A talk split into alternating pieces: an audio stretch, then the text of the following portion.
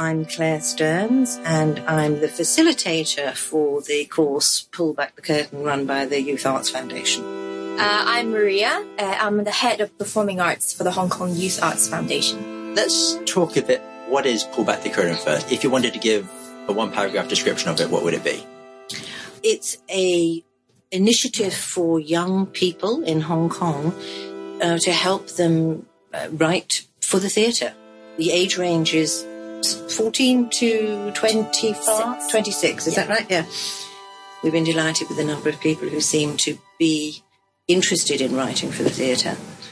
Um, so it's uh, five sessions. Each session is two hours. And during each session, I try to get them to understand a little bit about what good writing for the theatre is all about. So at the beginning, we uh, actually had an open call uh, for young people to submit a sample of their work. That's how we select the participants who are uh, ended up in the in the program. And uh, so they submitted their work, and uh, Claire and uh, had a look, and also um, we shared with British Council, which is our sponsor, and they all like um, made comments, and then a group of young people were selected um, for the program, and then they will go through um, workshops with Claire and also a masterclass uh, with um, a professional playwright um, who will give them different insights on their work as well. And then three pieces will be chosen. Two pieces will have a reading on stage, and then uh, one piece will be directed like as a as a play.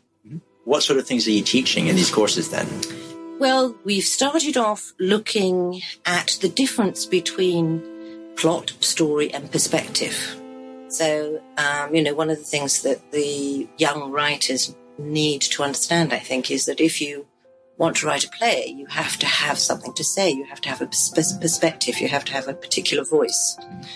Um, it doesn't necessarily mean that you have to have only one voice, but you know, obviously, characters in plays have different ideas, different perspectives, and that you know, certainly in 21st century theatre, one of the things that's of interest to me, and I think audiences generally, is the way in which um, writing for the theatre has evolved so that we no longer need to have, you know, one perspective. We often see in pieces of theatre lots of different perspectives, and I think that's interesting and exciting. And um, so we've been looking at that, um, and we've just been looking at how to create stories and, uh, you know, wh- where one can get one's inspiration from for writing. Obviously, because it's writing for the theatre, one of the things that is absolutely critical is having interesting, believable characters. So, um, session two was about about characters. You know, what, what do you do to create characters? What are interesting characters? We we have provided them with a reading list. Some Shakespeare plays, some of the what I would consider to be the leading 20th century, 21st century plays, landmark plays in the English language. I should add that this is all about the English language. Yes. It's all about writing in English. So the reading list tends to be, you know, fairly British theatre heavy because that's my background, although there are some American plays in there as well. Some examples of the plays, maybe? Well, uh, plays such as An Inspector Calls, Yeah. Pygmalion, A View from the Bridge, Oh, okay. um, Twelfth Night, Macbeth, Yeah. um, some of the classic Shakespeare. So plays that, you know, not necessarily uh, everybody will have read all of them, but you know, the reason why those plays are, um, you know, set texts for English um, literature are because they are damn good plays. Yeah. They are beautifully constructed. They have fabulous characters. They're exciting. They're interesting, and they still hold up now. Some of them almost a hundred years later. Yeah. You know, as I say to the students, you know, you can't be a good writer unless you have read. It's as simple as that. Well, it, because it's for the theatre, not necessarily read. I mean, I have, I have specifically said that the list can be read or it can be watched. My preference really would be for them to watch these plays because um, that's another thing that I'm trying to make them aware of, and that is the difference between um, writing a story you know, writing a novel, writing a poem, piece of poem, a lot of them have experience with that already because that tends to be what they are taught in their English classes at school. Very few of them, it seems, interestingly, have any idea about how to write for the theatre. Okay. Um, and that is, um, that's a bit sad, really. Why don't you describe the biggest differences between writing a novel and writing for a play? Well, I have made that point to the students, and that is that in a novel, of course, you do, you know, you do have dialogue and you do have description. Mm-hmm. You know, a traditional novel has a very strong narrative voice as well. The inexperienced playwright thinks, okay, well, that's all right. I, all a play is is the dialogue. Yeah. I don't need to worry about the rest of it.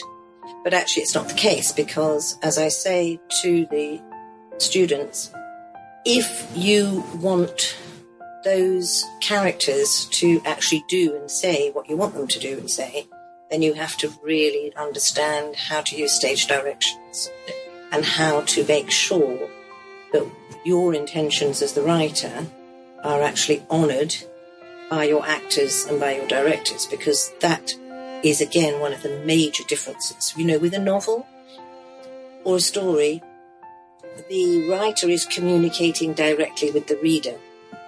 But with writing for the theatre, the playwright is communicating to actors and a director.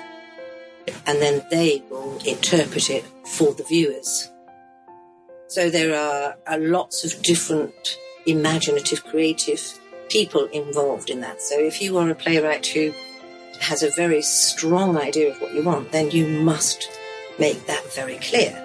Yeah. Sometimes playwrights don't mind, actually. You know, sometimes they will say, well, I have an idea about, you know, that I want this to be, but actually I trust my director. I'm, I'm interested to see what the director will do with that. Yeah. But Um, uh, sometimes you want to be a bit more specific. Exactly. Well, Yes. it's up to them. But, Yeah. you know, this is what I'm saying. If you want it to be a certain way, then you must understand that that's what you've got to say. And one of the ways in which we have explored that idea is that we do an awful lot of writing and then getting, handing that piece of writing to other people in the group who then become the actors Yeah. who will then verbalize it, Yeah. act it out, I suppose.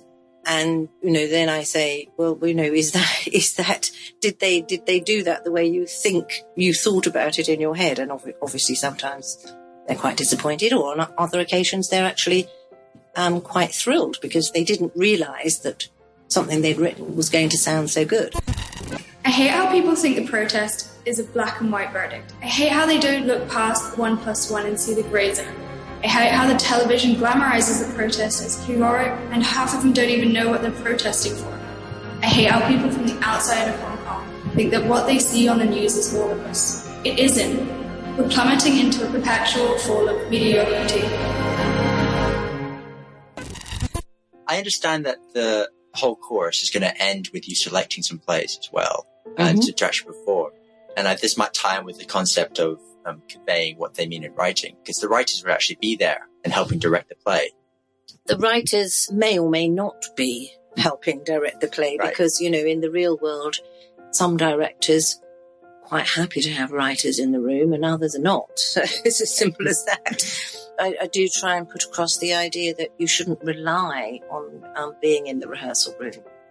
Um, that, you know, sometimes writers, play, writers for the theatres are, are commissioned, they, they're doing commissioned pieces of work and that essentially once you have written your play, um, you are handing it over to actors and directors. Yeah. Um, you don't necessarily have control of it.